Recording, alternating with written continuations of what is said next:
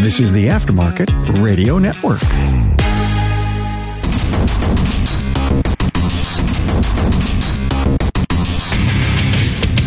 Welcome, everyone, to yet another episode of Diagnosing the Aftermarket A to Z with Matt Fanslow. And believe it or not, I am Matt Fanslow. Today, I have the pleasure of having a diagnostic tech for Readers Auto and now uh, building towards Fisher Automotive and Training Services, a fellow casual fan of professional wrestling, Andrew Fisher. Welcome, sir, to the podcast. Thanks for having me, man. Yeah, glad to have you. Since its relaunch in 2020, the Napa Auto Care member site has continued to evolve to keep members updated on all Napa programs, promotions, benefits, and other information available to help their businesses thrive. If you are a Napa Auto Care member, visit member.napaautocare.com to access the member portal. Not a Napa Auto Care Center? Contact your servicing Napa Auto Parts store to learn more about how to join the Napa family.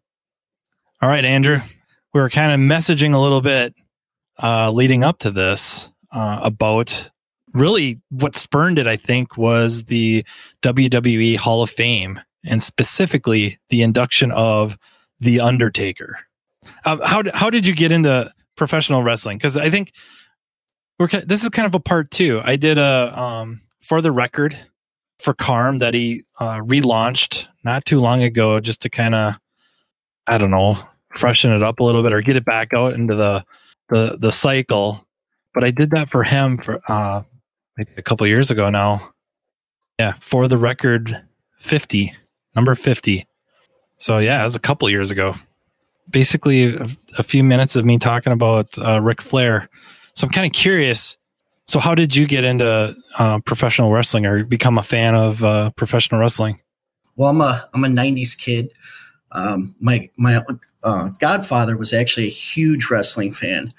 Um, back in the mid '80s, his psychiatrist was the Golden Boy Paul Christy, and back then he used to have matches with Macho Man. Um, before my time, I don't remember any of that, but uh, you know he was um, I think Uncle Jim's about 12 years older than I am. Um, so he really got me going with it. And uh, I just kind of stuck with it. My kids, when they were younger, the boys, they uh, they loved John Cena and were pretty pretty big into wrestling, so they could jump off the couches and stuff. So we stuck with it, and I, I still stay up on it as much as I can now. Yeah, when I was a kid, I'd get home Sunday mornings from uh, Sunday school, and we had locally, uh, locally Minnesota, that territory was AWA. So oh, yeah. that's what I remember was Nick Bockwinkel and um, Larry Zbyszko, the Killer Bees, rock and rock and roll Bucks Zumhofe. Actually, Hulk Hogan was on AWA, but I, I'm pretty sure he wasn't. That wasn't his name. I think it was like Terry Boulder or something like that. But he was just an Im- immense individual and the Road Warriors. I remember seeing them, and they would just, man, they just ran through everybody in AWA. And then after a while, WWE or then WWF was on uh, network TV. I think those were that was like Saturday night, six o'clock, seven o'clock. I would watch Saturday main event, wasn't it? I believe it was the yeah something along those lines. And that's where Know, wow, seven, eight, nine, ten years old. Hulk Hogan was it. In retrospect, I should have been a bigger fan of the likes of like a Roddy Piper's and the Ted DiBiase's, but I was I didn't know any better, and I thought it was real. Uh, an uncle of mine, my mom's youngest brother, uh, worked with somebody that was getting into the AWA as the AWA was kind of closing down and uh, really suffering against the WWF. And he let on the discussions they would have at work about I don't want to say fake because fake was one way to get beat up, but it, that it was pre-planned that they kind of already knew who was going to win, and that the wrestlers would work with somebody in the back called an agent and kind of come up with the main line of the the match, uh, the the the spots, which would be like the big stunts, and talked about that. But you know, said that jumping off the top rope and hitting the canvas or the the ring hurt. Um, you know, you, you left the ring hurt almost every night, but not injured. You tried not to injure anybody. Yeah, that that tar- that started changing things for me because once I kind of knew it was pre-planned a little bit, uh, or a work, if you want to use their terminology, uh, I took on a much different uh, appreciation for what they do. Then it, it was a performance. These two, or however many are in the ring, you got to include the referee. They're heavily involved. Oh yeah. The, this performance was a it was a teamwork, and they were hurting each other, uh, sometimes injuring each other quite badly, and hopefully not on purpose. All for our entertainment, and it just really took me in a much different appreciation, much different direction of appreciation for what they do, and then like the camaraderie in the back you know, amongst people that you thought hated each other on screen were best friends in the locker room. It's kind of mind boggling. That that's where my deep appreciation comes. I mean, think about it. They train their lives day in and day out for that. You know, they're training their bodies, their minds. I mean, they're actors at a different level. You know, that's it's definitely a craft. Yeah, and and back in the you know eighties, nineties, early two thousands, there was no cut. Meaning, like actors, if somebody gets hurt on set, cut, uh, take a break, get medical attention, do whatever. Uh, these guys, and I, when I say guys, I don't mean just the men, women as well. They would get severely injured, but there was no cut. They kept going. Uh, the only time I remember a match really being stopped was um, Psycho Sid did some weird, I don't know what the heck he was doing, but he jumped off the either the top rope or the second from the top rope or the middle rope, honestly, onto one leg to do some weird kick thing. And this is not in his wheelhouse. This is not something he does. But they kind of wanted him to show that he's pushing seven feet tall and very agile. So he does this weird kick, not pre practiced, not rehearsed and he um, compound fractures his leg. Just, I mean, it breaks. It's his legs flopped off to the side. That's the first time I remember ever seeing a match stopped. And uh, after that, it's amazing. I mean, you watch these guys. I mean, I, I, I don't think I've ever seen you in person, but I mean, I'm I'm six foot, two hundred twenty pounds. You're not gonna get my big butt doing any of that kind of stuff. You talk a guy six four, six five, two eighty plus doing amazing feats. It's just the the athleticism. I don't think it's talked about enough. I mean, everybody wants to talk about the size of these guys, but their raw athleticism is just through the roof. Athleticism, bravery, to be honest. Yeah, I mean, not to you know force anything back, but uh, I know Triple H.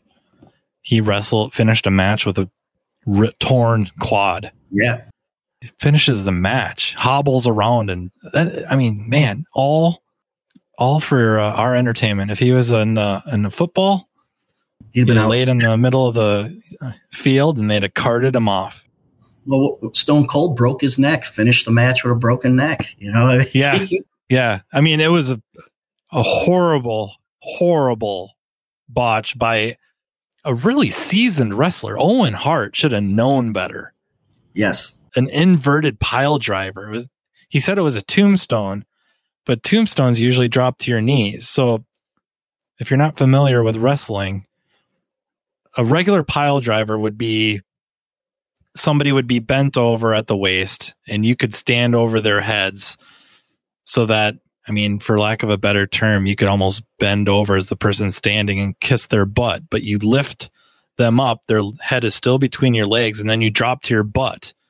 But if their head is really up kind of towards your crotch to the thickest part of your legs and they tuck their chin, their head really doesn't hit the mat, or if it does, it's pretty light. Um, and their head gives. The tombstone pile driver, you turn it around. So now your face is just below their crotch, but they drop to their knees and your head is usually a long ways away from this, from the mat. It's a, by somebody that's taking care of their quote unquote opponent, that's pretty safe.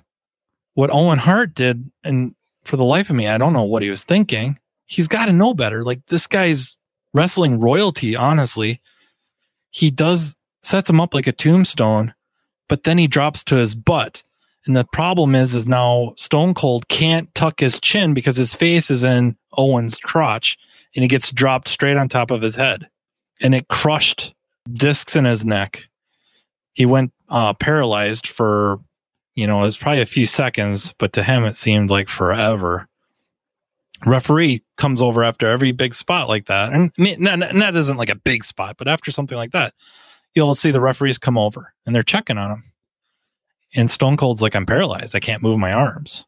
So then you see the referee going over to Owen and says something. Well, then Owen starts walking around the ring talking trash to the crowd, buying Stone Cold time. Referee goes back over to Stone Cold. Hey, what are you know? Are you going to be okay? He's about ready to throw up uh, a signal. Usually it's that X, you know, where they cross their arms and an X above their head. Now everybody kind of knows that sign, so now they do it just to mess with the crowd. um, but Stone Cold starts getting feeling. You can see him moving his arms again, and he's like, you know, we got to finish this match. And if you watch it in replay, it is the weakest roll up you've ever seen in your life uh, to pin Owen for the win, and then get him back, uh, get him in the back for medical attention. But you're right. He finishes the freaking match. Like that should have instant any other venue, any other movie, sport, whatever, there's a timeout. There's somebody, medical staff rushing to their aid. Like it's serious, serious business, especially spinal injuries. Like, man, in the football, if they would do that, I'm pretty sure the EMTs would be out there and they'd be pumping them full of that cold IV, right? That's supposed to uh, save a lot of well, think about it. I mean, I don't want to pick on the guy because I like what he does, you know, for the community. But LeBron James, I remember him getting a hamstring cramp. I mean, don't get me wrong, I probably would have to be carried off too. But you're talking a seasoned athlete, and he's getting carried off. And then in retrospect, you got Stone Cold with a broken neck, and he finishes a wrestling match. It's just unbelievable. They're just built different. there's there's really no comparison, in my opinion. You know, there there's no comparison between those guys and their pure athleticism against any other sport figure, really. So I think the title of this is What We Can Learn from Professional Wrestling Part 2. Like I mentioned earlier, we really started talking about this after Taker's, The Undertaker, uh, Hall of Fame induction speech. Uh, the guy's been at it for about 30 some years, right? Yep. Maybe pushing 40, uh, but it's 30 some years. He gets about a five minute standing ovation where the crowd will not allow him to speak. And it's, it's very emotional and very well deserved on his part. But he goes on to make a fairly lengthy speech uh, to go in, and one that, you know, again, I think he earned. And he brings up these almost like pieces pieces of advice, if you will. And I, I just felt like they really resonate with me, not just for our profession and being in the profession, but life in general. And I was wondering if the, you know, without mentioning them just yet, the, the actual advice items he gave, did you recognize that or how did that affect you? I did. You know, I, I for me, I got to be honest. I was just awestruck by the whole moment. You know, it, for me, that capped off an amazing career. I got to ask you, when you hear Undertaker, what's what's the one word that comes to your mind? See, I think I'm freaking um, tainted with it because I, I've watched so many documentaries on him now. Um, but I guess I, I would just say reliable. As just a pure fan, I'm just going to go with reliable. Loyal. He he was always there. He always delivered. I mean, until maybe late late in his career, did he have some really crap matches? All the way up to those last and I don't his last match was pretty good with AJ Styles, but there's a couple there with Roman Reigns and then he did one over in um uh, what do they call it? The Royal Crown over in Saudi Arabia. Oh, yeah, with yeah. Uh, it was him and Kane teamed up against Triple H and Shawn Michaels, and nobody had a good match. I mean, all four of them stunk it up. It was bad. But other than that, man, that guy delivered every time. And loyalty. Loyalty is always the one that comes to mind. I mean, you think about, you know, everybody was jumping ship in the early '90s. They were leaving. They were leaving McMahon and going over to um, Bischoff. You know, uh, going over to Ted Turner. There, Taker never did. You know, he was he was extremely loyal to McMahon. He was extremely loyal to the company and to the character development that he built. You know, he was very loyal to all of that. Um, you, you don't see that in anything, in any type of sport. Heck, you don't even see that in your everyday job. You know, um, that is the one thing. Anytime I hear his name, I just automatically it's loyalty. I've, I've never seen anything like that because I'm sure, I'm sure the money was there from other venues. Um, I, you it had to have been, and he stuck it out. I mean, there's some pretty rough times too. Yeah, I'm trying to think. I'm probably more familiar with basketball than some of the other sports, but I'm trying to think a similar scenario where the the guys were leaving. Like you said, this would have been the Monday Night Wars, kind of the uh, birth of the uh, Attitude Era, where. The, so this is a little bit before Stone Cold Steve Austin, a little bit before The Rock becomes The Rock, before Triple H and Shawn Michaels do the DX thing where WWE is in trouble. WCW is destroying them in the ratings and taking all their veteran talent. Hulk Hogan had left. Well, Hulk Hogan was out before that. They took uh, Randy Macho Man Savage. Uh, they took back in a very, very controversial move. Now I'll forget his name. uh, the total package Lex Luger. Yes, Lex Luger. Very controversial because WWE had lured Lex Luger over to them to kind of replace Hulk Hogan. Yeah. And they're trying to make that push of him being the all American guy. He had the bus with the American flag on it. He's body slams Yokozuna on an aircraft carrier. And like it was a big deal trying to push him to be this replacement for Hulk Hogan. And the problem was is nobody was going to replace Hulk Hogan, at least to that type of a character. And so then, uh, unbeknownst to WWE, Lex Luger shows up uh, in a Mon- Monday Night Nitro at Mall of America yep. in. Minnesota. That's crazy. About the same time, they lost Hall and Nash too. I mean, that was that was controversial. That was huge, that was huge. and it, they were getting a lot of money, and they're getting guaranteed money which was not something. So we're talking about these guys wrestling through severe injuries and continuing to perform when they probably shouldn't have been with concussions, with bad injuries that, you know, they should have got surgery for. But if they don't, if they're not working, they're not performing, they're not getting paid.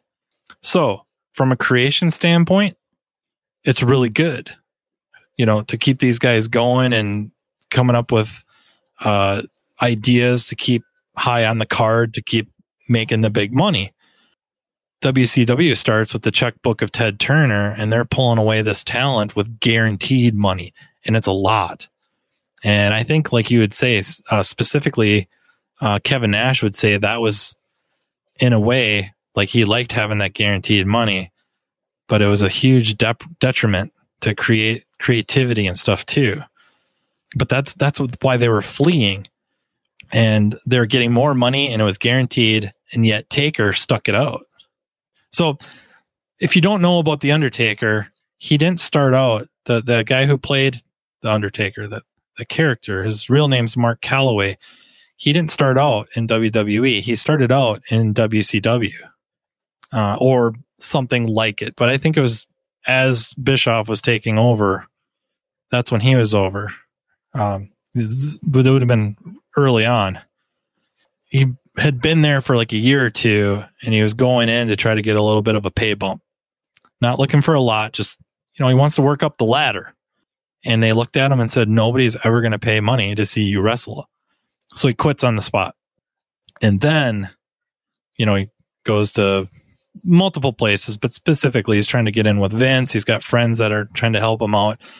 And, you know, it's not looking good. He sits and waits quite a long time.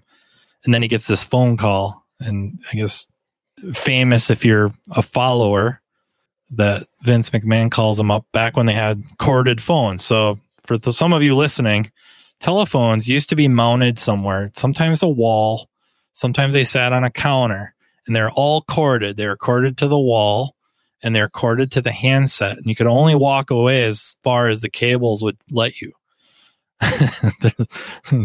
no cell phones, no, probably no cordless phones. And if you had one, they were big bucks and they sucked anyways. So Vince McMahon calls him up and says, Is this the Undertaker? And he's hesitates a while, like, I don't, what is, who, what? Oh, wait. Yeah, yeah, this is, yeah, this is the Undertaker. Uh, but yeah, like you said, he stuck it out. He could have bailed. He could have made way more money or made more money and it would have been guaranteed. But the, the loyalty, which it's cool you brought it up because that was one of his, uh, he called them mental moves, but this one of his bits of advice was uh, respect and loyalty go a long way. Like you're saying, he stuck it out. And I'm trying to think other sports. I don't, maybe you can think of somebody, but you know, I think Kobe Bryant always got paid and he, they had, he had endorsement deals. So even though the Lakers maybe couldn't pay him, and he was gonna leave. He he was gonna sign with Chicago. If you ever watch any of Kobe's documentaries, he talks about him almost signing with Chicago in the early ni- uh, early two thousands, rather. So even him, I mean, yeah, he. You know what, Tim Duncan. Yep, Tim Duncan. Maybe a little bit David Robinson before him, but yeah, those two, man, they were there the whole time. And I don't, I guess Patrick Ewing, but I don't know if he was getting lured away or not. Olajuwon ended up leaving Houston at the very, very end. Um, mainly, I think they didn't renew his contract, and he thought he could still play, so he ended up in Toronto. Yep. But uh, yeah, other than that, man, it gets rough. You, you start going back, rolling the clock back. John Stockton might be the other one. If you're if you're sticking with basketball, that might be the only other modern-ish superstar that I could think of that stuck it out. Yeah, yeah. maybe Aaron Rodgers with the um, pack, the yeah. Green Bay Packers.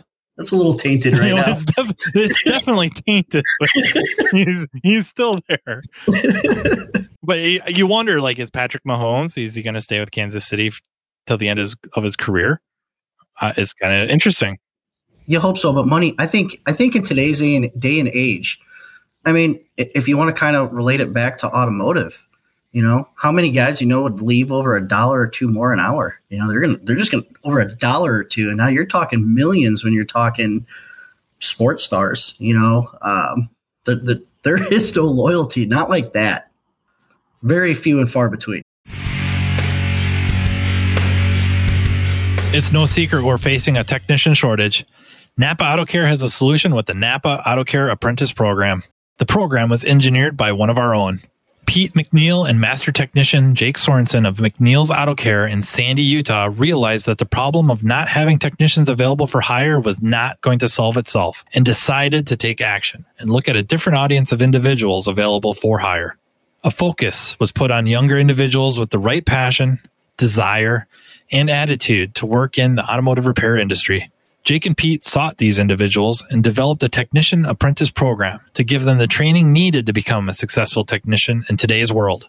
The Napa Auto Care Apprentice Program includes a comprehensive nine stage curriculum that includes a variety of types of training, classroom training videos. Exclusive to the apprentice program, these videos provide an in depth training from a successful master technician, auto tech classes, instructor led courses offered through Napa Autotech, Autotech e learning, web based e learnings designed to target specific training topics. Hands on learning. The apprentice will apply the skills gained from the classroom training videos, Autotech instructor led training, and Autotech e learnings in the shop with the guidance of a mentor. The apprentice program curriculum is competency based, meaning an apprentice can move through each stage at a pace that best suits them. Most apprentices complete the program within two years. Upon completion, apprentices will have earned ASE G1, a4, A5, and AC certifications, adding industry validation to the skills an apprentice acquires. Grow your bottom line. Having an apprentice in your shop will ultimately benefit your bottom line as they advance through the program. In most cases, as the apprentice develops their skill set producing billable hours, you will begin to see a growth in your gross profit by stage five. Keep your apprentice motivated with an apprentice toolkit. One of the largest entry barriers for individuals looking to enter the automotive repair industry is the cost of tools. Napa Auto Care has worked with our supplying partners to offer an exclusive, comprehensive tool set, including a four drawer tool cart for all registered apprentices. To learn more, members can visit member.napaautocare.com. So, like when you're saying leaving over a dollar or two, do you think we've kind of been um, unwittingly trained to not be rewarded for that loyalty? You know what I mean? Yes. Like, have we learned that sticking it out, sticking with some, sticking with a shop, sticking with an owner or a manager through thick and thin will have a payoff at the end? But we've seen too many times where there's no payoff, and we should have jumped ship long ago.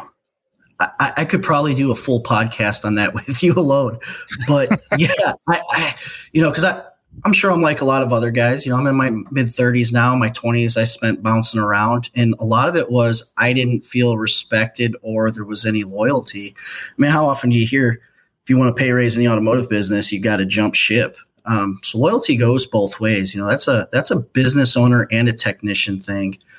If you think in the sports world, they at least have agents as mediators we have ourselves, and a lot of us are pretty opinionated and have loud mouths. So I mean, sometimes we insert our foot before we ever ever could have a mediator. But yeah, I, th- I think we're just self groomed to that, you know, and it's it's kind of disheartening, you know, and that that falls on both sides. That's not just that's not just the ownership side. That's definitely on the tech side too. You know, egos play a big role in that. Um, yeah, I mean, it, it it's kind of disheartening. Yeah, the tech not not just techs, but employees in general, right? Correct. Not going in and opening their mouth, especially like early on, before like the resentments and all that kick in. And then on the flip side, you know, ownership paying attention to that stuff too. And, you know, hopefully there's a reason to reward somebody uh, for loyalty, especially if they're good. Uh, it's that might be happening more, but it's it's like you said, like if you want to pay raise sometimes, it feels like you have to take it upon yourself to either A, bring it up, or B, threaten to leave or leave. And then there you go. You're kind of bouncing around. And I'm, I'm wondering if today's environment is making that less less common that techs are seeing uh, increases in wages compensation you know at some point it's got to factor in work environment too. Like, you know, I'm in this well lit, well equipped shop. You know, maybe it's climate controlled. You know, it's like it'd be really hard to leave for a dollar an hour to go work in a dungeon that, you know, no AC when it's 104 degrees outside. You know, that stuff's got to play a factor too, as well as, you know, they work on everything and they've got a scan tool that's not updated this place we work on, you know, three, four car lines, but we got factory tooling for two of them and really good aftermarket coverage for everything else. You know, I, I don't know, just making stuff up. It's not even the that. I mean, you think we constantly talk about wages, but what about benefits? You know, that that's a huge role. I was I was just sick last week. You know, I missed three days work worth of work everywhere else I ever would have worked, they would have been tagging into my vacation time right away to cover that. You know, um, thankfully that's that's not the way it's it plays out where I'm at now. But you know, a lot of that plays a big role. It's not just. I mean, when you're young, you know, kind of looking back when I was young, trying to make a name for myself, I'd leave over a dollar to an hour. Um, today. It, it takes substantially more than that for me to even uh, answer the phone call. Um, in a lot of kind of what you said, you know, I, I, think a lot of shops are closing their doors right now because they realize they can't equip, they can't hire, they can't they can't adapt to the new ways of thinking. Even you know, um, I, don't like being the pessimist. I, I like being the optimist. I think we're moving in a pretty decent direction right now, as far as technicians with ownership goes. Uh, I, I still think we need lots of improvement on the client side. But as far as ownership goes, I, I, think we're starting to make some headway that, you know, ownership realizes and management and what have you realizes what they have, you know, and um, I, I, think we're finally starting to see some common ground there on both sides. Um, at least around here in my area, it's it's looking up a little bit. I've seen quite a few shops close their doors, but they were ones that probably should have closed up 20, 30 years ago. But loyalty, you know, loyalty doesn't really exist anymore. I'm starting to see that more and more, really. I remember I hired into a place probably 10 years ago now, maybe a little more than that. And the guys, I was the young guy, and everybody there had been there 20 plus years. And within five years, all those guys were gone. Why? You know, and I was I was a short time after them. I mean, I could list a million reasons why today, like looking back hindsight, but uh, it's it's kind of scary. I'm I'm at a point in my life I'd I'd like to be Undertaker. I'd like to put my roots down and and be loyal. I, th- I think I'm finally at a place where I can do that. Um, you know, they they welcome me trying to grow my training company. You know, um, but it it's very it's very few and far between. But I, I do think we're starting to see a transition that way, at, at least in my my locality. You know. Um, hopefully, hopefully we keep going and maybe start educating our clients a little bit better next. I know, right? One of his uh, other points was perception is reality. So in his his um, example, uh, he um, really we should go finish up the respect and loyalty part because there was a there was something he said in that speech uh, about it that I really liked was to just remember that all the toes you step on on the way up are attached to the butts you're going to have to kiss on the way down. That really did resonate with me. That if if you're going to jump ship or wh- whatever you're going to do, there's a there's the right way to handle it. And if you can respect your coworkers, respect your management, or you know, as a manager, respect your, um, you know, your team, your teammates, your employees. If things start going sideways for, for whatever reason, there's going to be a lot more people with their hands out grabbing you if you're falling down the ladder of, you know, success, if you will, or whatnot. They're, they're going to reach out to help you rather than you having to kiss their butts to try to slow the descent and work your way back up. I feel like a lot of times things are mishandled on multiple people's parts where it is a little disrespectful or just outright dis- disrespectful, you know, not, not being aware uh, of the effect on, on everybody that there's, there's better ways to handle things. And I, I just felt like that, that spoke volumes to me. Uh, for younger generation, one I think a pet peeve of people probably in your generation, Andrew, and up ghosting. Ugh. I've never heard of ghosting before, other than like PC stuff where you would transfer files over. that, that, was what I thought ghosting was. Um, now it's no call, no shows, and you you quit without telling anyone you quit, or you last minute quit just out of nowhere that's like a that's extremely disrespectful. And now, if you're, and I think regardless if you stay in the profession or not, as word gets out that that's what you do, you are just making things a lot more difficult for yourself it, when you need a job. Like if you would ever find yourself in a situation where you need a job, people that would have been glad to help you out because of the way you conducted yourself. Uh, no, can't help you. Well, that I think that goes with ego.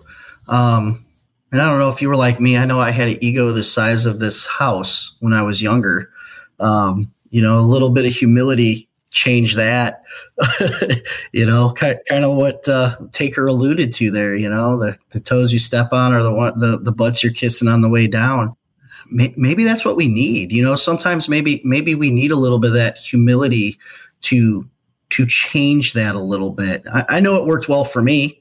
Um, you know, I, I, spent a couple years teaching teaching at the high school level, and that was one of the things I would always preach to my kids. You know, professionalism. You know, you're going to get asked to do things that you may not agree with, not from an ethical standpoint, but you know, the, a lot of times when you're young, I'm not sweeping the floor. Listen, that job's not beneath anybody because I am a diagnostician in a very large shop, and you will catch me with a broom in my hand quite often. One, my OCD, um, but two, I want everybody to see that it's not beneath anybody. I, I think it just kind of goes hands in hand with what he said. You know, um, be careful on those toes you're stepping on. Um, lead by example. An ego, you know, get your ego in check. Um, some of us learn a lot later than life than others. Uh, I know I was pretty guilty of that. I don't personally think I understood to keep my ego in check until I had my daughters. Um, and my daughters were born. Um, I was already in my 30s at that point. So my daughters kind of taught me that. Unfortunately, that was not one of the life lessons I learned having my son so young. Um, but get, get that ego in check. You know, I, I think there's definitely a lot, lot to be said about that, that saying that he had there. Okay. And then the next one of the three perception is reality. So in his example, remember they're performers. They they work together to put on, you know, they they'll say to tell a story. They tell it in the ring. And the performer he was working with was botching things and not selling, which is you know, when they when they hit each other, they might hit and there might be a little bit of sting on it, but not a lot. Again, it may hurt a little bit, uh, but it's not injuring you. It's not going to leave marks, right? If you you watch a lot of these, they're hitting each other they're not really leaving marks. And that would not be realistic in, you know, a real fight. If somebody hauls off and punches you, you're, there's going to be some sort of a welt, you know, most likely. So Taker took it under, you know, did something that I think is very old school back then. If somebody's not selling properly, you give them a reason to, they don't have to sell anymore. Because when they get hit, they're really getting hit and he beat the hell out of the guy. He really beat him up in, in the ring. And when he got back through the curtain, Vince McMahon pulled him aside and said, Mark, perception is reality. Everybody perceives you as being an a hole. And he had to walk back to the locker room and he's sitting there in the corner of the locker room thinking about it like, I acted like a real a hole and I'm not really an a hole, but that, dang it, and I, I'm not saying that we have to take that and translate it directly into if we're acting like a-holes. I mean, that goes without saying, honestly.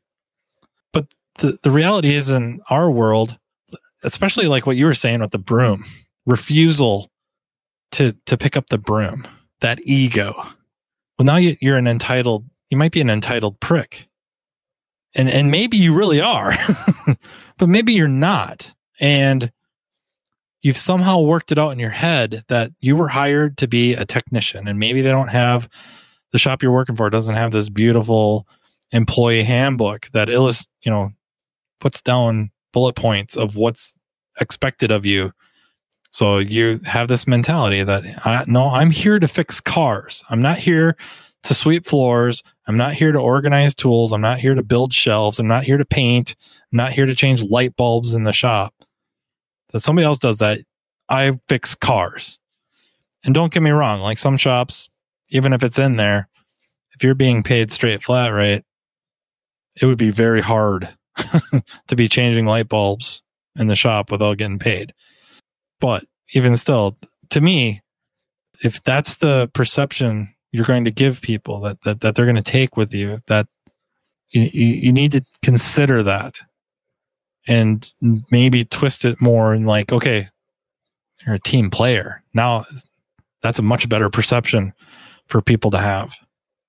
And then I think it's really easy to roll the perception stuff into being disingenuous, like the shop to the client. And not, maybe not even just the, you know, my shop directly discuss, you know, interacting with the client, that's in, at the front counter. It's the client that came over from, from shop B that's upset. And now I am painting, I am changing things or maybe not even changing it, maybe reinforcing their perception of shop B. It's wrong, but the perception is reality. And if I let that perception and I build on that upon that percep- perception, I'm not doing anyone any good. That's that's how I took it. I'm I'm curious how you when you hear that perception is reality, what what do you think of? You are the picture you paint of yourself.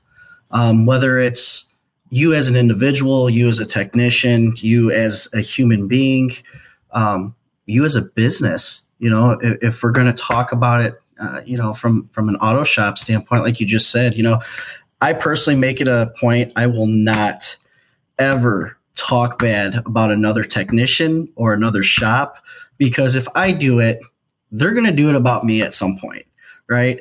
And I don't want anybody to ever be able to say, "Hey, I was having a conversation with Andy. He talked about so and so, and you know, I'm over there selling them parts or whatever, and he's he's talking about him the same way." I, I don't want to be, I don't want to be painted in the same picture as everybody else. You know, I, I'm a big believer in professionalism, um, just being a good human being. You know, you, you got to be careful the way you paint yourself because even if if you know me as a person and I'm having a bad day, if if I all of a sudden become Debbie Downer, I, I just painted my my reality on somebody for that moment in time, and I, I just don't want to do that. We we got to do a better job as people, as technicians. You know, um, I used to like using that line teaching perceptions reality. You know, um, aesthetics. I'm a big person on aesthetics, so you know if things look good, they got to be good, right? I, I just think there's a there's a lot that goes hand in hand with that, and we we've got to be really careful. Again, not just even from the automotive side. You know, uh, I, I, my oldest brother, I'm, I'm one of one of six kids. I'm the second oldest, but uh, my oldest brother and I got a really good relationship. And actually, on the way home today, him and I had a conversation. He uh, he builds houses. He just bought into a um, company this year. Um, they put up quite a few homes. He used to work for a company. They'd put up 200, 250 homes long story short, he's having some some issues with the with the current owner, you know, the the other partner. I don't want to call it ethical issues, but it's they wanted to cater to a certain type of clientele and now Rob, my brother, wants to focus on clients, you know, rather kind of the same thing we all talk about as, as auto professionals. He wants to have five clients, not 10 customers. Um, but they're dealing, they're dealing with some contract, uh, contract issues because of, um, material. They kind of have to back out of a few contracts that were written a, a year or so ago. You know, and is it an ethical thing? Kind of, sorta, not really. You know, you just you just paint the picture right there. You show them you show them what the realities are, and hope somebody somebody sees that you're not trying to be a bad guy. You know, and uh, you know you you got to paint the picture the best way you can and and make it reality. I, I, think that's really what he's what he was trying to say there, you know, and what people look at and what people see, that's that's their realities. So if they see you try doing something correct and standing behind and make it right, it might not be the outcome you want, but at least you tried making it right. People are going to remember that. And, yes. and I think that's I think at the end of the day, that's what Taker was trying to get across that people are going to remember. They're going to remember that, you know, so and so wasn't having a good match that night but I made it so, or vice versa, you know. And I, I think that's what, at the very core, is what he was trying to convey to us, the audience, that night. Yep. At least for this example, is going above and beyond. Correct. Some people may not equate staying late to get a job done as going above and beyond, where others is that is the definition. Or standing behind something that really maybe you shouldn't have to stand behind hopefully people remember that. Or, you know, like in your case, you got sick. What if you were really sick? You know, what if it was COVID sick for a few weeks? And maybe the shop could get some funding from the state, the county, the feds, whatever to to help with that, but maybe they can't. But they took care of you anyways. Hopefully, hopefully you remember that, you know, and perpetuate the the loyalty down the road. You know, not to fast forward this, but this this the next one, the last, the final uh, bit of advice is by far my favorite. It's never ever be content. I'm sure that can be twisted in a negative way, but I find it to resonate never be content. Immediately, I jump to training. Yes, absolutely. That's where my mind goes immediately. Training. I don't want to be static. I, I want to get better all the time. I want to learn something. I want to know so- how to do something better. Think about something in a different way. I went the same way, to be honest with you. You know, um, it, it's too easy to become complacent. You know, and I don't know if if, if you're in the same situation, but for me, it, it, I've constantly got to be moving forward. You know, I've, I've got four kids. You know, I want them to see that dad never got complacent. He never got comfortable. He always pushed, pushed, pushed. And that, it, it's not just my career either. Um, with anything in life, you know, and and that was, I'll, I'll be honest, when he said that, that that was a goosebump moment for me. That was that was pretty awesome to hear him say that. But yeah, I mean, if, if you're going to relate it back to the automotive world, uh, training was the very first thing that came to mind. You know, I I didn't want to be, and I still don't want to be the old guy in the shop that can only change brakes. You know, I want to push it as far as my abilities mentally can go and just keep pushing, keep pushing. You know, um, at the end of the day, that's, I guess that might be a little bit of the ego still there. You know, um, you want to you want to do as best as you can, but I'm also at a point in my life where the little bit of skill I feel I may have, and that's very very minute to some of you guys. Um, I want to be able to give that to others. You know, so so it's it's trying to help other people out now. You know, that's the reason of trying to start the training company. I miss teaching. Yeah. So I need you to kind of hold, I need you to hold that thought because what I want to bring up to kind of finish off this episode right into that. I mean, you're, you're beating me to the punch on, on all of this stuff, which I should be used to by now, but I got a lot of built up built up soapbox in me, man. but yeah, never be content uh, to to learn uh, as a manager, or I would hope as a shop owner. The shop's never good enough. That something could always be better. The work environment in the back, the customer waiting area, the the the whatever the processes. Maybe I need to change uh, shop management systems or bring in uh, newer tools and equipment. I want to best enable my employees to be able to do their job as best they can and hopefully better than anybody else anywhere near me. What what can I do to help them achieve that? So never being content. Never being content with how much value I can provide a client by choosing to bring their service needs to me how can I best reward them? And maybe it's not the dollar signs at the bottom of the invoice, but in the what they're getting and how they feel when they leave. Like never, never be content. Never stop that drive to improve, expand, maybe size or capability or whatever. That I mean, that just that so resonated with me, and and that was something you know, because we are talking a lot about Undertaker, and he's the one that suggested it throughout his career. Just the subtle changes in that character. Sometimes it was just changing colors a little bit.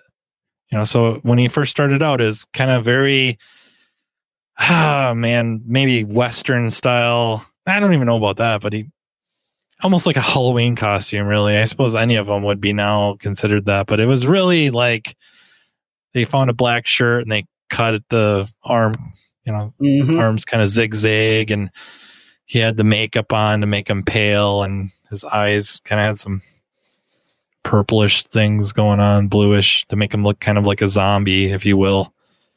And then um, he got injured, got his face pretty much broken, broke his cheekbone, and orbital socket shattered.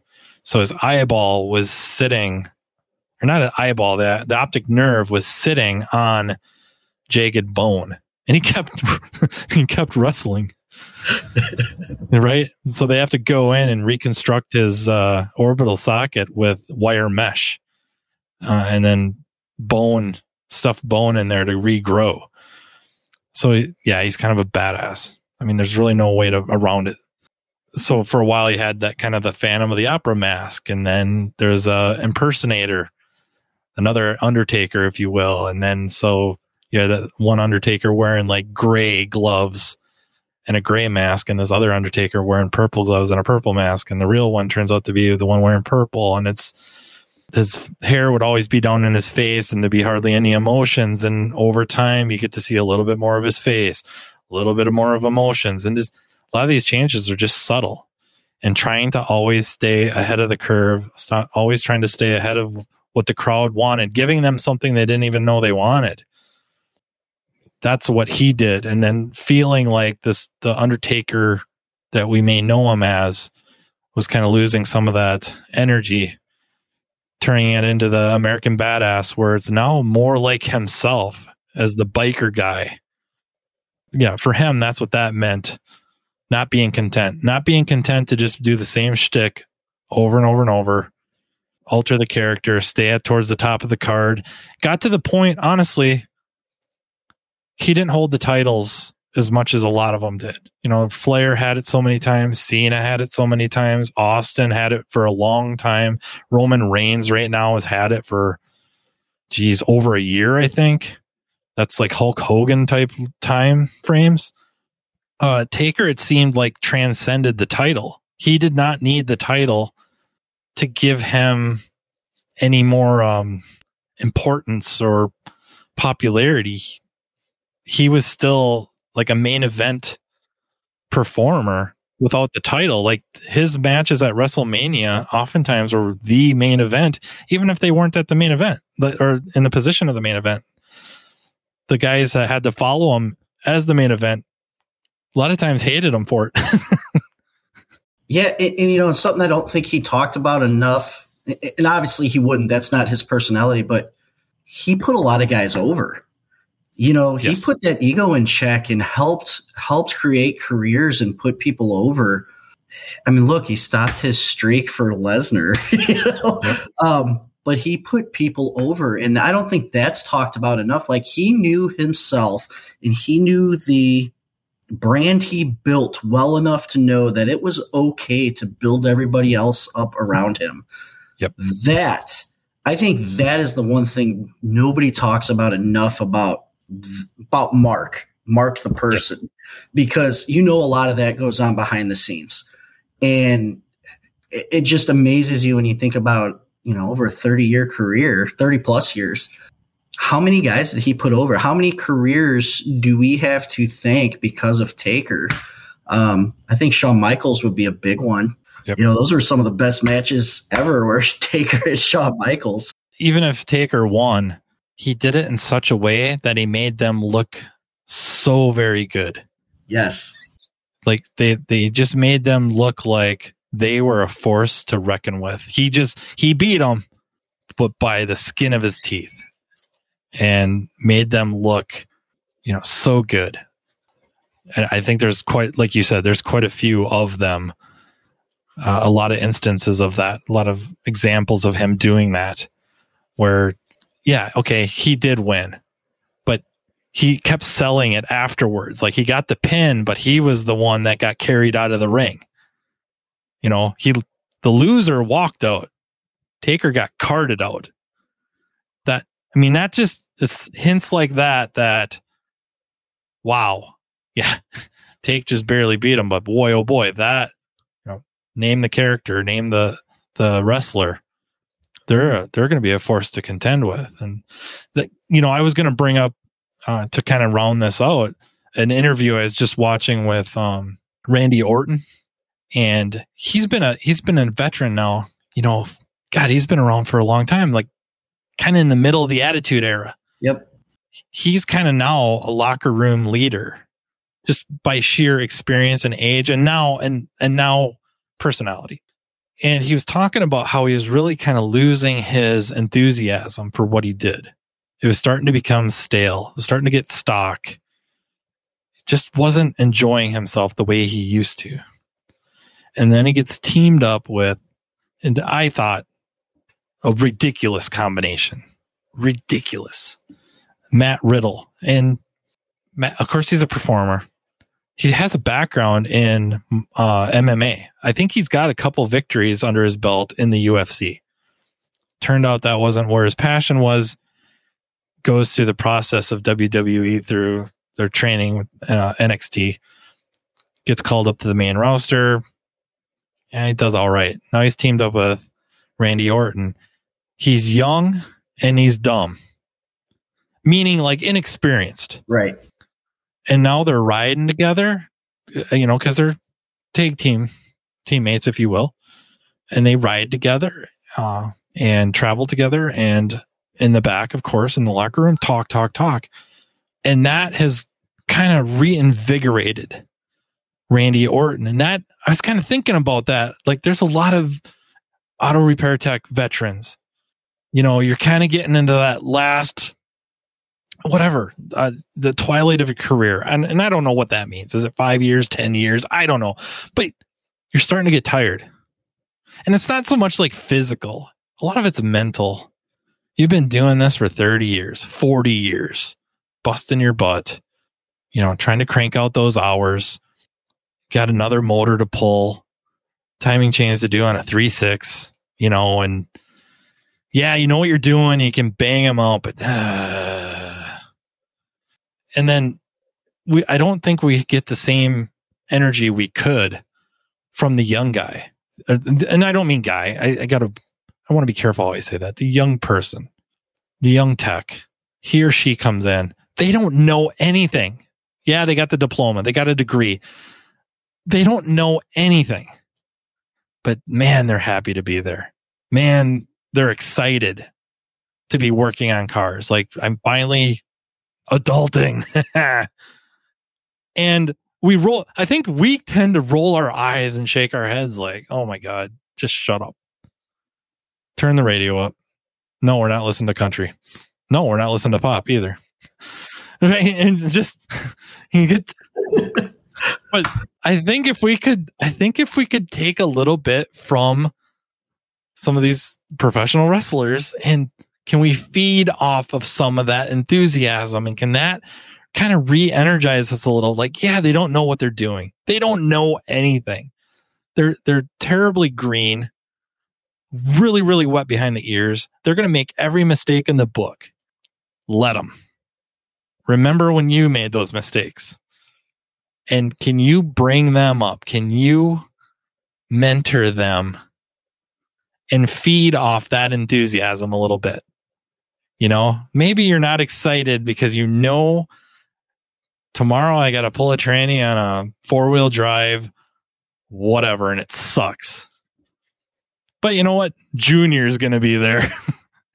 and he or she, I, you know, I'm going to watch them flounder on something and then I'll help them out and just maybe take some, oh, I don't know, uh, uh, appreciate watching that growth. Maybe take some of that energy for yourself. And maybe when you do roll your eyes and shake your head, kind of add a grin. You know what I mean?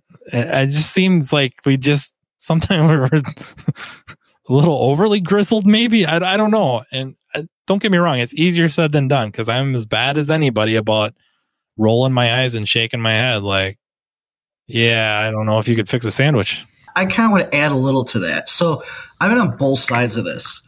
Um, 2018, I did my first Super Saturday event. And I remember leading up to it. Um, at the time, to kind of like preface this a little bit, I was a dealership tech. Um, I was a diesel and transmission specialist for a you know General Motors dealer. So you know it, it day in and day, day in and day out. You know six L's on the bench. You know I was doing a ton of head gaskets on Duramaxes at the time. I, I kind of got to give a little bit of a shout out to to Brandon Steckler here for a minute because I'll be honest, I was ready. Is he to, like a tech or something? Something like that. You may have heard of him a time or two. Short little fellow, um, but I was ready to throw the towel in, and, and this isn't me blowing smoke. This is this is kind of crazy how this all 2018 2019 was like the, the, couple years I choose to forget but yet love at the same time. But I was ready to throw it throw the towel in. I was kind of burnt out. You know, I've been working at a dealership. We had just had my daughter. I was burnt out. I started looking at other career paths. You know, around here we have the steel mills and we have BP Amoco. So there's definitely, you know, guy with my skill set could pretty much fall anywhere I want, making more money even. Um, and Brandon was getting on the Facebook groups at the time, doing the live um, case studies. I don't know if you ever got in on any of those, but for me, that reignited my love for doing this. You know, to to kind of back it up a little bit further, I've been I've been going to classes since I was six years old. My grandfather was a shade tree, and he became friends with Ken Zanders. And I would go to Hinsdale and take notes for grandpa because grandpa couldn't read his own handwriting. Okay. So there, there's a lot of, there's a lot of cool stories. That is pretty awesome. Yeah. You know, so I was ready to quit and Brandon did, did that, you know, and that really reignited to where I was like, I want to do what he's doing. Um, fast forward to 2022, you know, I'm a diagnostician in a shop. I don't, I don't do timing chains. I don't, I don't get dirty 90% of the time now. Um, diagnose it and shove it off to all the other guys but in the interim, I was teaching. You know, I taught at a high school for about two years. What that did for me, I cannot put into words. You know, like we were just talking about Taker putting everybody over. Cool story. One of my one of my brighter students is actually working for us now and is the manager of our quick lube at the shop. Um, so it's been really cool to watch Ken grow. Um, is he going to be on the technician side? I, I don't know. I don't know if that's what his his ambitions are, but to watch him mature from high school to the young man he's become, man, that's I, I can't put into words what that's done for me. And then you know, with with us having a quick lube attached, we promote up. We promote up. Um, we got two young kids that were working the oil change side, and you know, it's really cool because they come and ask me all the time, ask me questions, and it's it, it, being able to pay that forward now. It, it's a different it's a different feeling at this stage in my career. You know, I've been doing this almost 20 years now. No, 20 years, 20 years now. Um, so I, I think it's still early in my career, but you get to witness this now. I get to see myself, you know, the uh, dumb kid, um, and I'm teaching them, you know, and it's it's awesome. You know, it's like I said, it kind of kind of the unsung thing we don't talk about about Taker putting people over. I kind of that's that's my end goal now is to plant that seed and watch it grow. So that's really cool, you know, to be on the receiving end of that. Like I said, I owe a lot to where I am today to Brandon. Like I said, if you ever heard of him, um, and and uh, I feel like I should have. Um, yeah, yeah. I mean, he's been around, um, but uh, you know, and there's obviously there's been others in my career too, but but Brandon really stuck out. You know, he was the whole reason I went out to Philly that year to watch his. Uh, that was the inception of the pressure class, his pressure analysis class. And that's what, for me, that that just made me dig in deeper and deeper. And I still feel like a pretty big dumbass 90% of the time. But my career wouldn't be what it is today um, if it weren't for guys like him, you know? So I, I just want to put people over to far succeed anything I could do, you know, whether it's even if it's my own kids. But watching watching what I'm able to see every day, like I said, I got my former student there watching him mature as a human and grow as a manager has been like mind boggling to me. It's just about putting people over, you know, uh, uh, helping helping the next, helping everybody come up, and and I think if more guys did it, you know, and I'm not trying to toot my own horn here. I've just been in a really, I've been blessed and put in some really good opportunities. Um, but I think if more guys did this, um, I think we would have a better a better trade. You know, I don't think we would have the guys bitching and moaning, yelling at the kids about being dumbasses. We wouldn't have that because, like you said, I think I think we forget we forget where we came from. Um, I know I did, and teaching high school really that one that one really helped me a lot. You know, and that can go two ways. So I think sometimes what I do is I forget where I came from, and it's not so much like, hey, I started out at that spot too. I grew up in a way, way, way different environment than they did. You know, I grew up on a farm. I grew up around a farm implement dealer. Critical thinking, yep. mechanical, whatever was, I mean, that was always there. And now being hypercritical of somebody that the extent of their um, mechanical aptitude is they could change the batteries and the TV remote you know what I mean? That sounds maybe really condescending, but I don't mean it condescending. It's reality. That's where they're coming from. And I have to remember that. I forget that far too often. Far too often. So to add to that real fast before before I lose it here, here's here's what I tell everybody because you know my sons are uh, they're 15 and 16 now, so I, I'm going to pick on them a little bit. But I I've never made them do anything mechanical on purpose because I figured if they wanted to, they knew where to find me. But when I think about like all those high school students, right? You're right. The the nuts and bolts is not there. But what is there? We are quick to judge this younger generation as being lazy. But what we forget, and, you know, my generation falls into this too, forgetting about it. These are some of the best connected kids you have ever seen in your life. What we need to find is that happy, that happy medium of let's show the kids where the information's at and let them run with it. And, and I think if we can find a way of doing that better, you know, showing them what this career can be, you know, because I, I, think a lot of people thumb their nose at the the uh, the perspective of being dirty all the time, right? Like we're still everybody still thinks that's that's what we are. In reality, is I could wear a lab coat most days and never get a speck of dust on me. You know, I, I'm sure you're in the same situation over there at times we need to show these kids that. You know, I, I, want those kids that are into IT. I want those kids that can't put their cell phone down because uh, my scan tool is a little bit cooler than your cell phone at times. Um, you know, the the lab scope can do some pretty amazing things, and these kids are critical thinkers. They might not be able to mechanically do the same things you and I did because even my generation, it kind of it, it, started changing. I was just blessed. My dad's a hand hands on guy, and obviously my grandfather was too, and you know my uncles that were around. So I, I was blessed, but a lot of these kids weren't. Um, even individuals my age. So we need to we need to remember that. You know, so find a way. You know, that apprentice in the shop. Maybe maybe he's not cut out to do brakes, but maybe he apprentices underneath you as the next diagnostician. You know, there, there, there's so many so many caveats to that that I think we just it's easy for all of us as adults to put blinders on and get tunnel vision. You know, it, it, again, I, I, just kicked my soapbox out. I'll stop now, but it, I, I, think I think we can do a better job. I think um, I think this younger generation has the potential of making us look absolutely tiny if we let them. But we can't keep telling them they're stupid or they're lazy. We've we've got to find a way to bring them in a little bit better. So you know, I I, I think the uh, the ability's there. We just got to find a way to fine tune it a little bit. I I tend to agree uh, on a lot of those accounts. First, Brandon Steckler is a really good friend.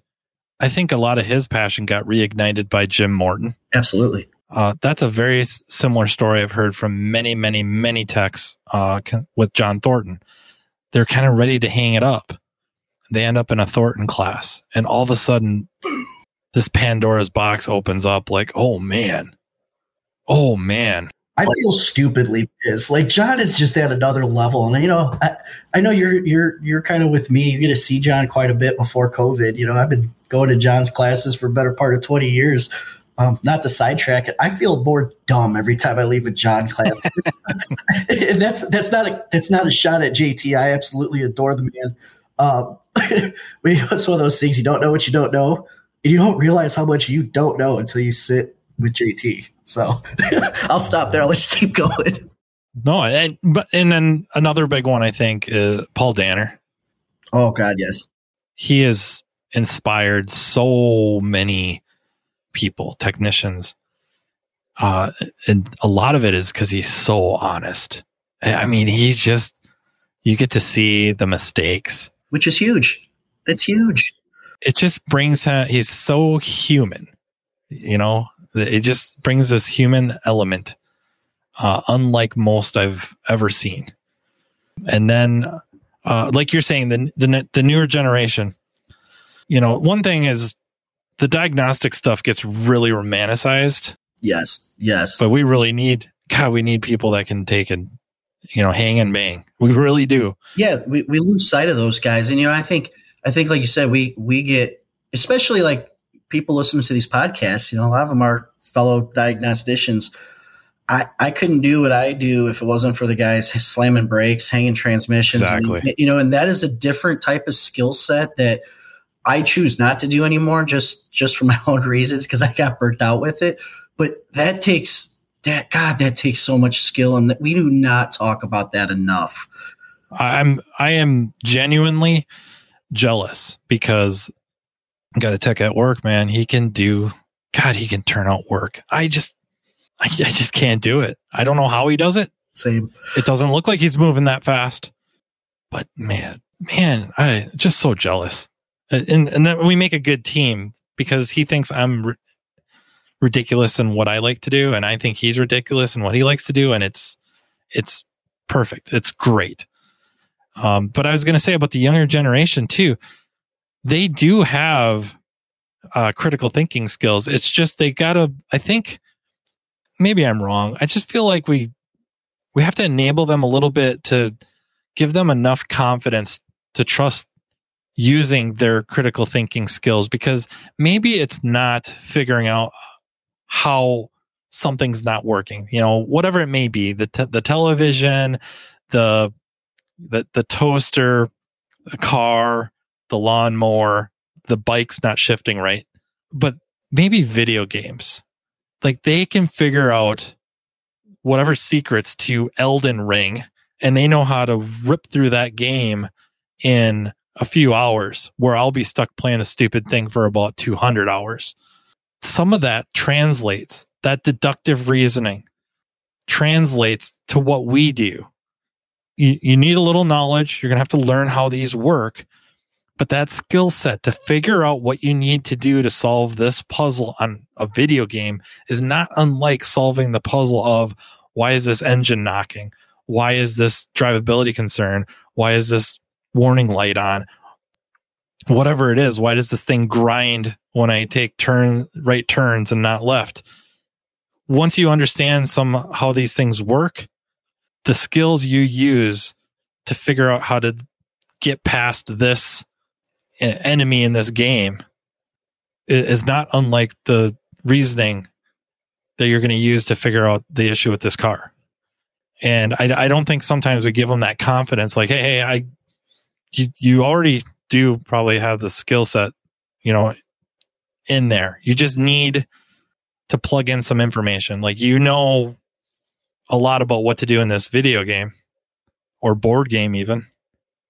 You just don't know uh, enough of the, the bits and pieces of this puzzle just yet, but I'll help you fill those in. And then take that same thought process and put it towards this. It'll probably work. And then you refine it, right? Because the same, same thought process to beat God of War is not the same as what you're going to use to beat Final Fantasy VII. You know, and I, I think, you know, kind of, kind of stepping back a little bit, when you were a child, and when I was a kid, when stuff was broke, we tried fixing it, right? Think of the stuff that's out there today, right? Like I remember my dad telling me he took apart the washer and dryer when he was a kid. Are you going to do that on today's? I did. I would. I would. I'm stupid like that. But think about that. Like we live in a throwaway society, for one. Yeah. And some of this stuff is so intricate.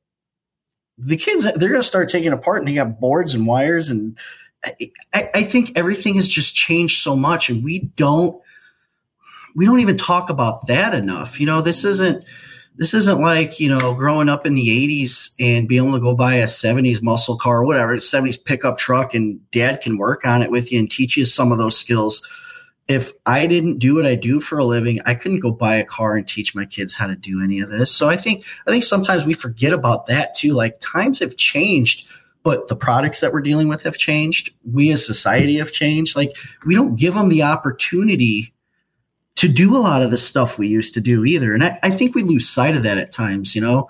Um, I know if I caught my kid trying to take apart my thousand dollar washing machine, I'd probably kill him right about now, you know? So it's just it's just stuff like that. Like I, I just think sometimes we become so narrow narrow sighted that we forget like we evolved as people, right, as we grown up, but we forget that everything around us has evolved too. The products, and hell, even the bicycles. You can't buy parts half the time, you know. And, and I think we lose sight of that for the young, the younger generation. So I, I, think you know, for anybody listening, that's something you need to think about too. You know, it's some of it's a society thing, some of it's the products that we have. Um, you know, and, and a lot of it, unfortunately, you know, as a former educator, I can speak on there's not a lot of male influence in the household, at least around here. You know, uh, there's a lot of single mom households, and that that adds to it. And that's the kind of stuff like we get very short sighted. And I know I, I fall into this too. I get very ignorant. I just think everybody has the same upbringing my my my children do. You know that we're all around, we're all together all the time, and we forget about that, and we forget that some of these social skills that you would learn. And, and this is not a cut low at the ladies out listening, so please, I hope any ladies listening don't take it that way. But you know, this is a very male dominated trade, and some of these young men, we're not we're not teaching them some of the skills that we learn because dad's absent you know and I, I, think there's so much that goes into it and we forget about it. So as a as a mentor we need to keep that in the back of our minds. And i think if we can remember that and, and add a little humility to it and you know um, i don't know if you know russ ferguson from consul labs but i had i had dinner with him a couple years back. I remember him him and tim dwyer giving me some awesome advice and something that has resonated for years now. You're not just their educator you might be their father figure, their friend. You you are so much more than what you're portraying as being a mentor. Don't ever lose sight of that. I'm kind of paraphrase it there because Russ is way more eloquently spoken than I am, but I, I think you catch the gist there. Yeah, definitely. I I don't know what generation it started. Probably in mine. Um, a lot of the men, even if they were around, they didn't have the skills either. Because, like you said, and I know I've mentioned this probably more than uh, probably three times now or more. It'll be more now. The bicycle breaks. Mom and dad don't know how to fix it. The neighbor doesn't know how to fix it. So they cart it down to the bike shop. They only work on high end bicycles because they're the only things worth fixing because they're going to come out, they're going to look at it and say, well, I have to do this. How much is that going to cost? $200. I can buy two of these for $200 at Walmart. That's what I have to charge. So the bike goes in the dumpster, walk, run down to Walmart and buy a new bike. Done. Nobody learned nothing. Nobody learned anything. And same with the lawnmowers. Like a lot of the lawnmowers doesn't start. You go on YouTube, eh, put a spark plug in it, maybe doesn't start. Call up the repair shop. How much to fix my push mower? Eh, I mean, it's going to be a hundred bucks to look at it. Dude, I paid $80 for it. Exactly. a $100 to look at it. In the dumpster it goes. Go down, buy the brand new mower. And like you said, it's just, it's a throwaway society. And there's never that chance to show them how to fix anything, you know, and, you know, maybe some of the YouTube videos help with that. Maybe that's, maybe that's one way to start looking at them in a positive light is if you're going to stay home and, you know, it does irk me a little bit that you're kind of taking money out of somebody's pocket, but maybe the long term effect is net positive. I don't know. I'm gonna wrestle with that a little bit. but maybe you do end up taking the thousand dollar wash machine apart because the belt broke or one of the pulleys uh, is grinding and you can get the pulleys for cheap, you know, and the belt and the tensioner and all that. They're cheap. You got to take it apart and to have somebody come and do it and they deserve the money. Don't get me wrong, but it gets to be where it kind of prices out the reasonability of fixing it versus buying the new one. Where now, if you have some of the tools, you got your YouTube video, and you take that apart, and the kids right there with you, holding the nuts and bolts, maybe taking some of the stuff out themselves. And, you know, this is a weird looking socket. What is that? Oh, that's a Torx. Or I don't know. Let's look it up. You know, maybe you don't know, right? That at least you get all done with it, you better appreciate why the, you know, Maytag person needs $300 to fix it. And next time you bring your car into the shop and they want $500 to do front brakes, you're kind of like, ah, that sounds very reasonable to me. Here you go. yeah. Yeah. No, I, I tried to fix my washing machine and I ended up buying a new one anyways because I got it all apart and I had my YouTube video and I got it back together and it never worked right since. It was louder than when we took it apart. Wait till that Tesla's all apart next. we got to rewind the motor. oh man, it's coming. You know it's coming. Oh yeah. Wow, man, it's been an hour. I know. Oh, this was awesome. Where did it go? But before we before we go though, I, I gotta ask, you know, because this was this was wrestling. What was your dream match that you never saw with Taker? Oh wow. Part of it would have been part of it would have been Taker in his prime versus like a prime Roman Reigns, but wow. I, you know, Sting. yeah, Sting, Sting, that would have been great. Sting, like right before Crow Sting for me, when he was still Surfer Dude Sting. That would have been oh That would have been great. I, you know what it is? You know what it is? A much, much better put together match with a build up and everything. Bray Wyatt, whether he Oh, was the yes. fiend or, or Bray Wyatt with the Wyatt family, a better build up to like a WrestleMania or something, SummerSlam, a big event, pay per view with those two, with a match that kind of went some distance. They had a WrestleMania match. I think their entrances might have lasted longer than the actual match. I would have liked to have seen something with a really good build up, a lot of that dark, you know, magic, if you will, or um, underworld type stuff. And do it the way he did it with Styles. Something in that type of yeah, graveyard match with Bray Wyatt. oh, that would have been awesome. Yeah, that that's my dream match. You did it right there. Yeah, for, for me, you know, like I said said a minute ago, I was Taker and Sting. Uh, Sting is just Sting's on a whole nother level. I could do a podcast with you all day on just Sting. Um, it, it- that would have been it. You know, you're talking about two loyal guys. I mean, Phenom versus uh, what did what did they call Sting? Franchise, right? Something along those Yeah, lines the franchise. franchise. You know, that would have been oh my god, that would have been awesome back way back when. Now those guys, I, I just let it die. I don't I don't need to see it now. Stinger's doing pretty decent at AEW. Like, you know, they're I think they're playing it right and he's getting to do what he wants, which is like you said earlier, which I think is a really good way to kind of wind this down is he's there to put over young talent and to be that mentor in the back to sit there and behind the curtain they call it gorilla position which is uh, in honor of a commentator and wrestler named gorilla monsoon. So they call that the gorilla position and he likes to sit back there watch the matches and as they come back through the curtain give them some critiques like positive negative hey you know this point of the match why did you do this have you ever thought about this and just like you said just that rising tide again we're talking about the rising tide lifting all boats Yep. and that's exactly what he's doing he, exactly what taker did taker probably is doing i think you might find out he's at the training center working with Shawn Michaels. I bet. I, I I just have a feeling that will happen. He'll be in there working with the big guys. Could you imagine being Yeah. trained by those guys and then you know Triple H behind the scenes? Yep. Love him or hate him. I like him now as what he does now more than I did as a wrestler. Like I never thought he was the king of kings. I thought he was hilarious in DX, but I just never really got into him as like champion and all that. No, he didn't sell it well.